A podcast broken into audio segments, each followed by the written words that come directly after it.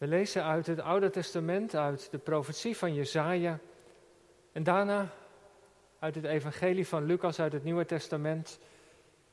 We lezen dat Evangelie in deze dagen vanaf januari tot en met uh, Pasen. Waar de Heer Jezus op weg is naar, naar Jeruzalem, Golgotha, waar hij zijn leven zal geven, waar hij zal sterven aan een kruis. Stad waar hij zal opstaan en onderwijl geeft hij heel veel antwoorden en doet hij ja, ook een appel op de mensen die luisteren. En naar het appel zullen we luisteren. Maar eerst uit het Oude Testament de profetie van Jezaja, het lied van de wijngaard, hoofdstuk 5, vers 1. Daar zegt de profeet, ik wil graag voor mijn beminde zingen. Een lied van mijn geliefde over zijn wijngaard. Mijn beminde had een wijngaard op een vruchtbare heuvel. Hij spitte hem om, zuiverde hem van stenen, beplantte hem met edele wijnstokken. In het midden ervan bouwde hij een toren. En hij hakte ook een perskuip daarin uit. En hij verwachtte dat hij goede druiven zou voortbrengen, maar hij bracht stinkende druiven voort. Nu dan, inwoners van Jeruzalem en mannen van Juda, oordeel toch tussen mij en mijn wijngaard. Wat is er nog meer te doen aan mijn wijngaard dan wat ik eraan gedaan heb?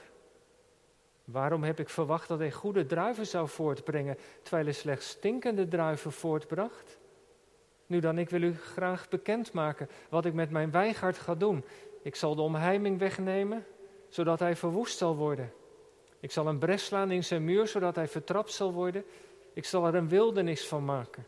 Hij zal niet gesnoeid worden of geschoffeld. Dorens en distels zullen opgroeien, opschieten. Ik zal de wolken gebieden geen regen erop neer te laten komen. Want de wijngaard van de heren van de legermachten is het huis van Israël.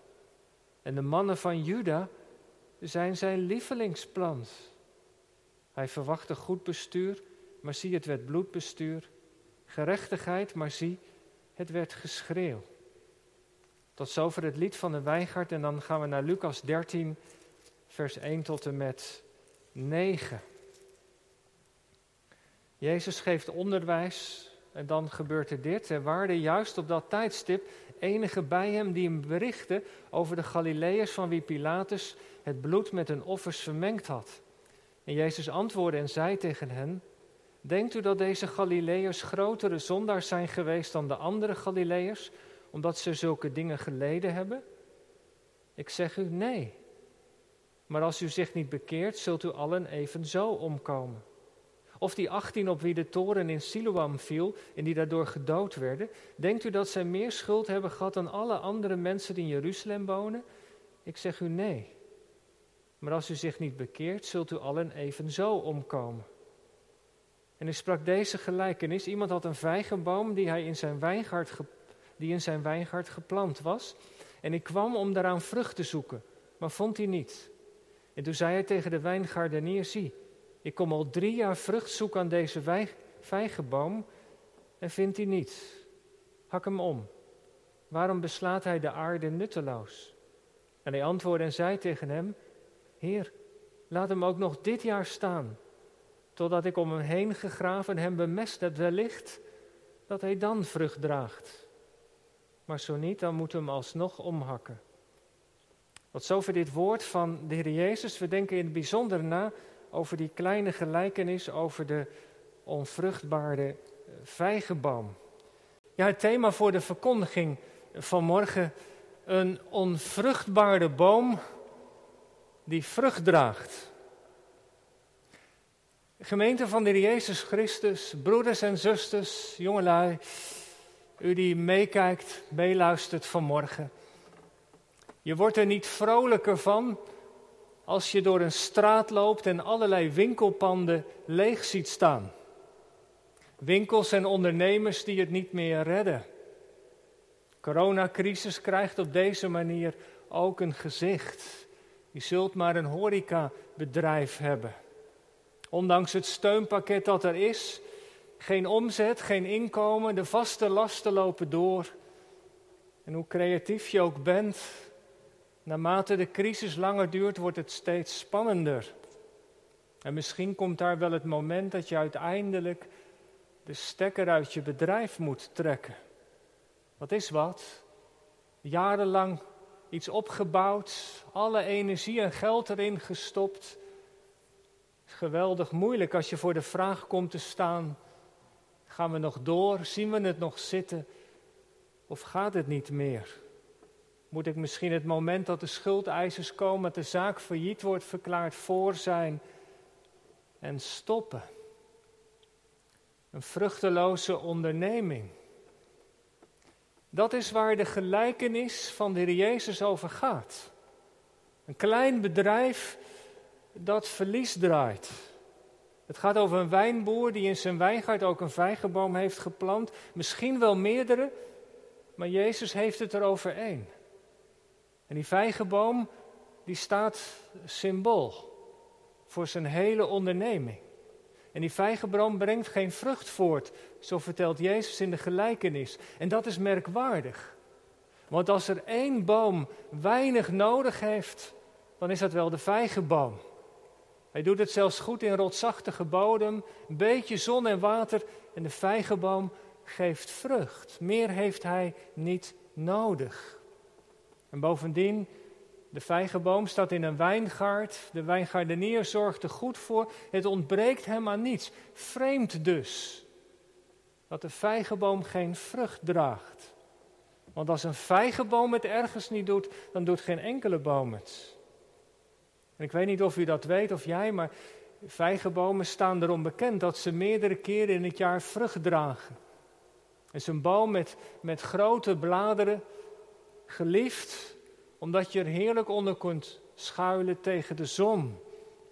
In november en december vallen de bladeren af, maar in januari komen de knoppen al. En in de vroege lente van februari en maart zijn de eerste vijgen, ze worden onrijp gegeten, ze zijn heel zoet van binnen. En dan in mei komen de zomerknoppen, vallen de vroege vijgen af. En dan augustus is er de tweede lichting van vijgen. Vijgenboom is een boom die eigenlijk altijd vrucht draagt. Maar in de gelijkenis is er dus wat aan de hand. En op een gegeven moment komt de eigenaar van de vrucht, om de vruchten op te halen en die te kunnen verkopen. En zo gaat het als ondernemer. Je investeert in iets en hoopt dat het zal renderen. Zodat je de producten kunt verkopen, winst kunt maken, in je levensonderhoud kunnen voorzien, weer opnieuw investeren in je bedrijf. De eigenaar is benieuwd, maar als hij komt, teleurstelling. Geen enkele vrucht, geen opbrengst, geen inkomen. Hoe zal het gaan met de onderneming? De vijgenboom staat symbool voor die hele onderneming. Is ze rendabel? En je ziet het voor je, hij steekt zijn hand onder de, de bladeren op zoek naar de vrucht, maar, maar die is er niet. En het is niet de eerste keer al. Het is elke keer weer hetzelfde liedje. Elke keer weer levert de boom helemaal niets op. Elk jaar hetzelfde resultaat. En de eigenaar is geduldig geweest, zegt Jezus. Hij heeft ervoor gezorgd dat er aan alle voorwaarden is voldaan. Het heeft, om zo te zeggen, de boom aan niets ontbroken. Wat kan hij doen? Nu weer zoveelste jaar er geen vruchten zijn hebt al zoveel geduld gehad. Weet je, dit heeft gewoon geen zin meer. Je kan de grond beter voor wat anders gebruiken. Er is maar één conclusie mogelijk. Hak die boom maar om. Nou, dat moet voor de mensen die luisteren wel een schok geweest zijn. Hak die boom om. Waarom? Omdat in Israël de vijgenboom symbool stond voor het volk zelf.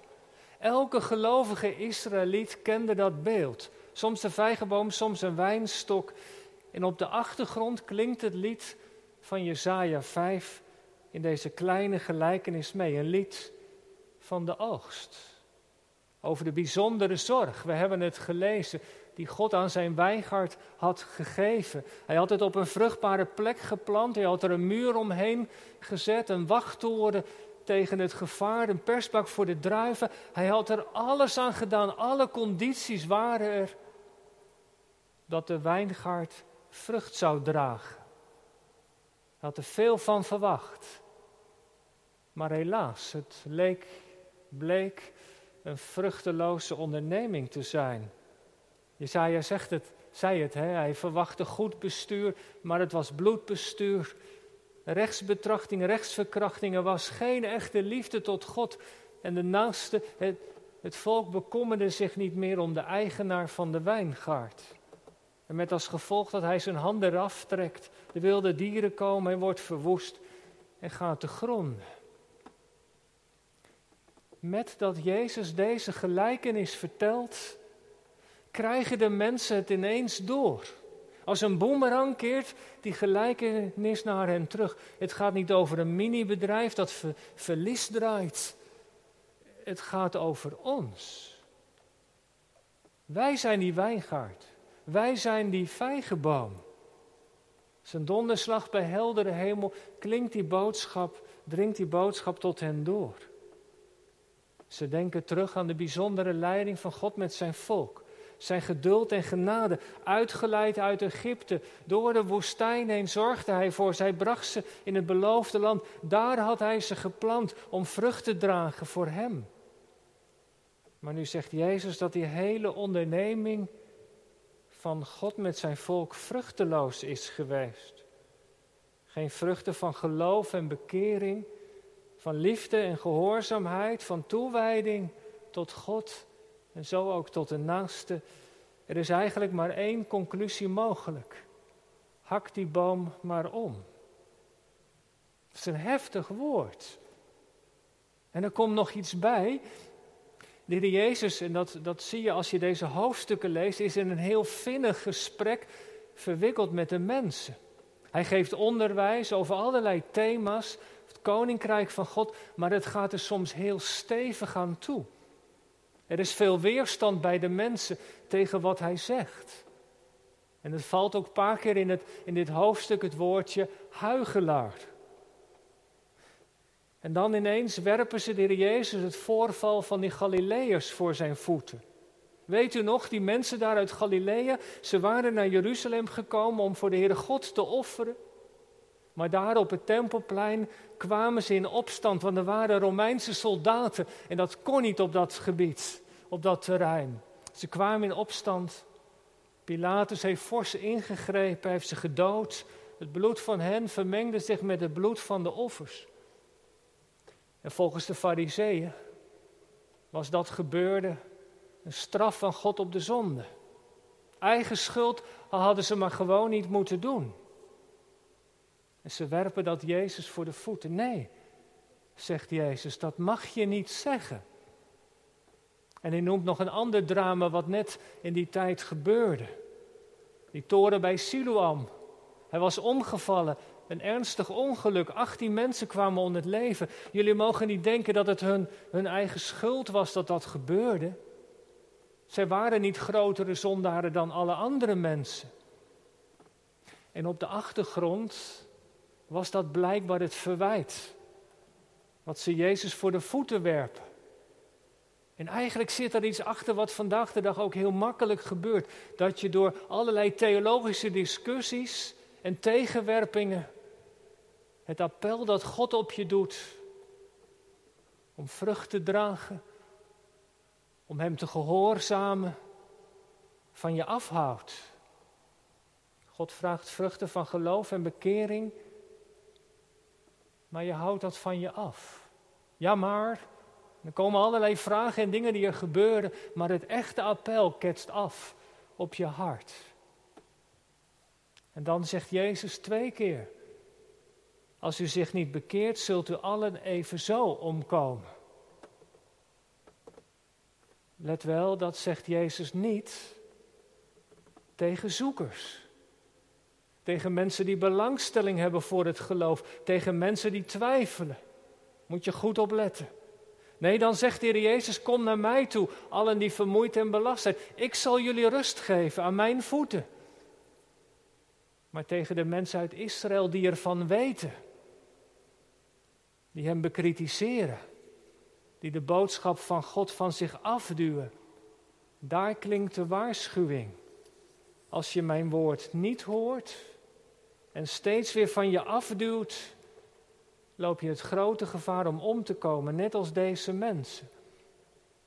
Toen zei de eigenaar van de wijn tegen de wijngaardenier, zie, nou kom ik al drie jaar lang om vrucht te zoeken en vind die niet. Hak die boom maar om. Als je levensboom jaar in jaar uit geen vrucht draagt van God, dan wordt hij dus een keer omgehakt. En het kan ook niet anders of die eenvoudige gelijkenis van Jezus moet ingeslagen hebben als een bom bij de mensen. En gemeentebroeders en zusters, vanmorgen komt dit woord van Jezus naar ons toe.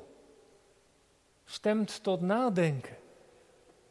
Als de eigenaar komt op zoek naar vrucht, als hij zijn hand steekt onder de bladeren van onze levensboom, vindt hij dan vrucht? En zo ja, welke vruchten vindt hij dan?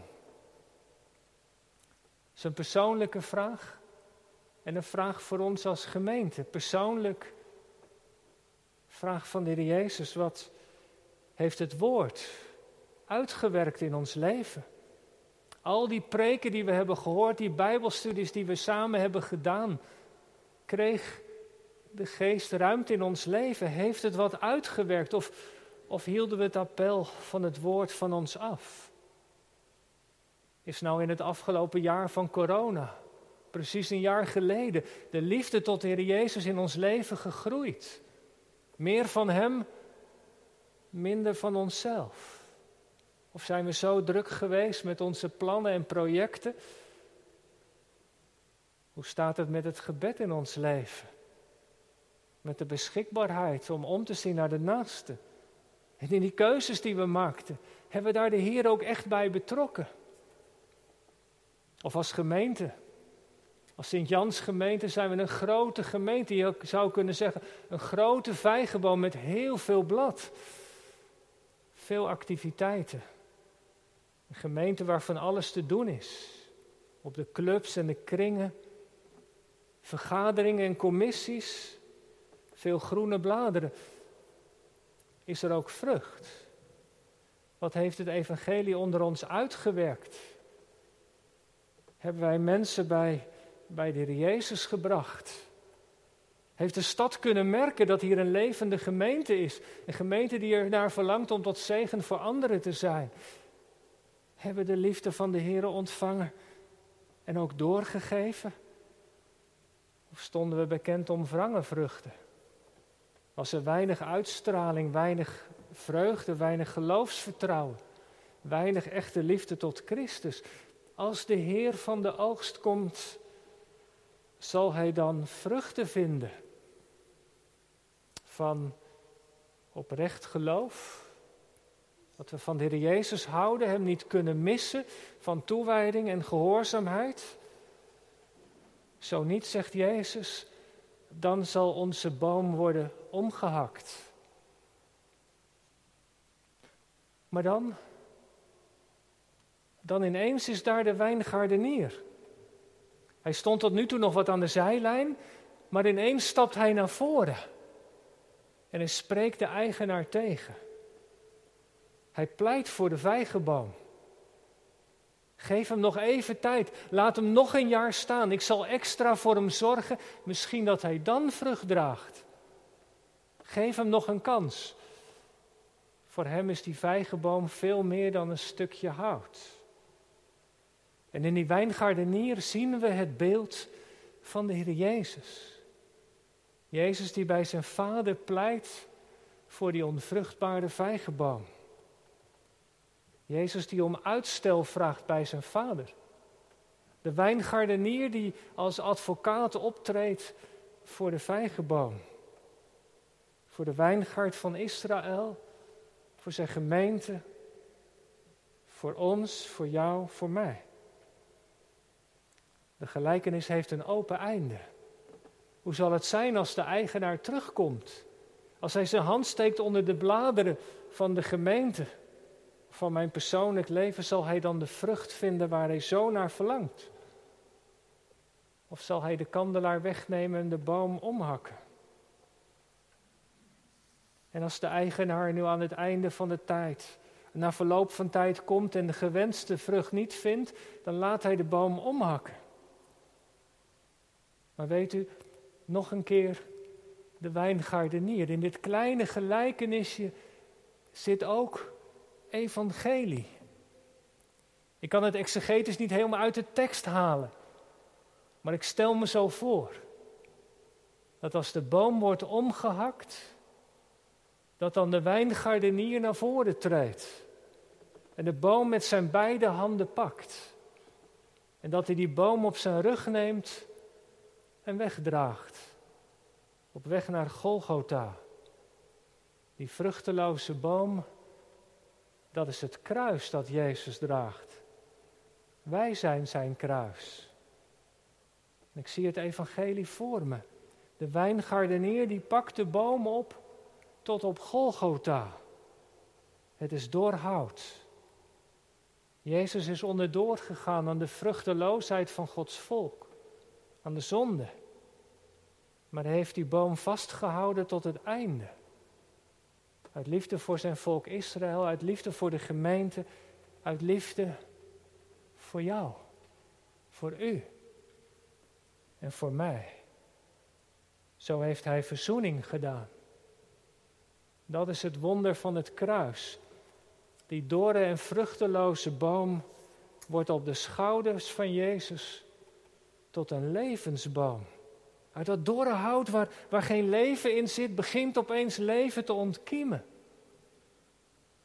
Dankzij het kruis wordt die dorre boom tot een levensboom. En dat is nou precies, broeders en zussen, de genade van God. Hij zorgt ervoor dat onze levensboom vrucht kan dragen. Dankzij het kruis, dankzij wat Jezus heeft gedaan. En alleen door het kruis kan de dorre boom van ons leven tot bloei komen. Vrucht dragen. Wat zijn de goede vruchten die groeien aan de boom? Liefde, vreugde, vrede, geduld, vriendelijkheid, goedheid, zegt Paulus, geloof, zachtmoedigheid, zelfbeheersing. Doopouders, vanmorgen mogen wij jullie kinderen dopen. We hebben daarover gesproken op de doopzitting. Waar komt het nou op aan in de geloofsopvoeding? In wat je aan je zoon, je dochter zou willen meegeven. En jullie hebben mooie brieven geschreven. Ik heb ze allemaal nog weer eens gelezen. Op grond daarvan ook de dooptekst voor jullie zoon, dochter uitgekozen. Maar, maar dit Bijbelgedeelte stond voor vanmorgen al vast. Als er één ding is, wat het allerbelangrijkste is, dan is dat toch dit. Dat wij en onze kinderen de Jezus kennen. En laat dat ook de focus zijn in alles wat je doet, in alles wat je aan je kinderen doorgeeft. Het draait om Hem. Want alleen door Jezus. Zo eenvoudig is het. De deur staat open. Door hem, met Hem verbonden te zijn, kan ons leven vrucht dragen. Morgen weer, te midden van je vriendengroep, de buurt waarin je woont, op je werk als je collega's kunt ontmoeten. Op allerlei manieren. Mag dat de uitnodiging zijn aan ons allemaal vanmorgen, of je nou jong bent of oud. Heer Jezus, laat mijn leven vrucht dragen voor U. Het draait in de kerk en in het geloof om Heer Jezus alleen. Het is uit Hem, door Hem en tot Hem. Alleen zo kan zo'n dorre boom een uit zichzelf onvruchtbare boom vrucht dragen. Voor God en voor onze naasten. Amen.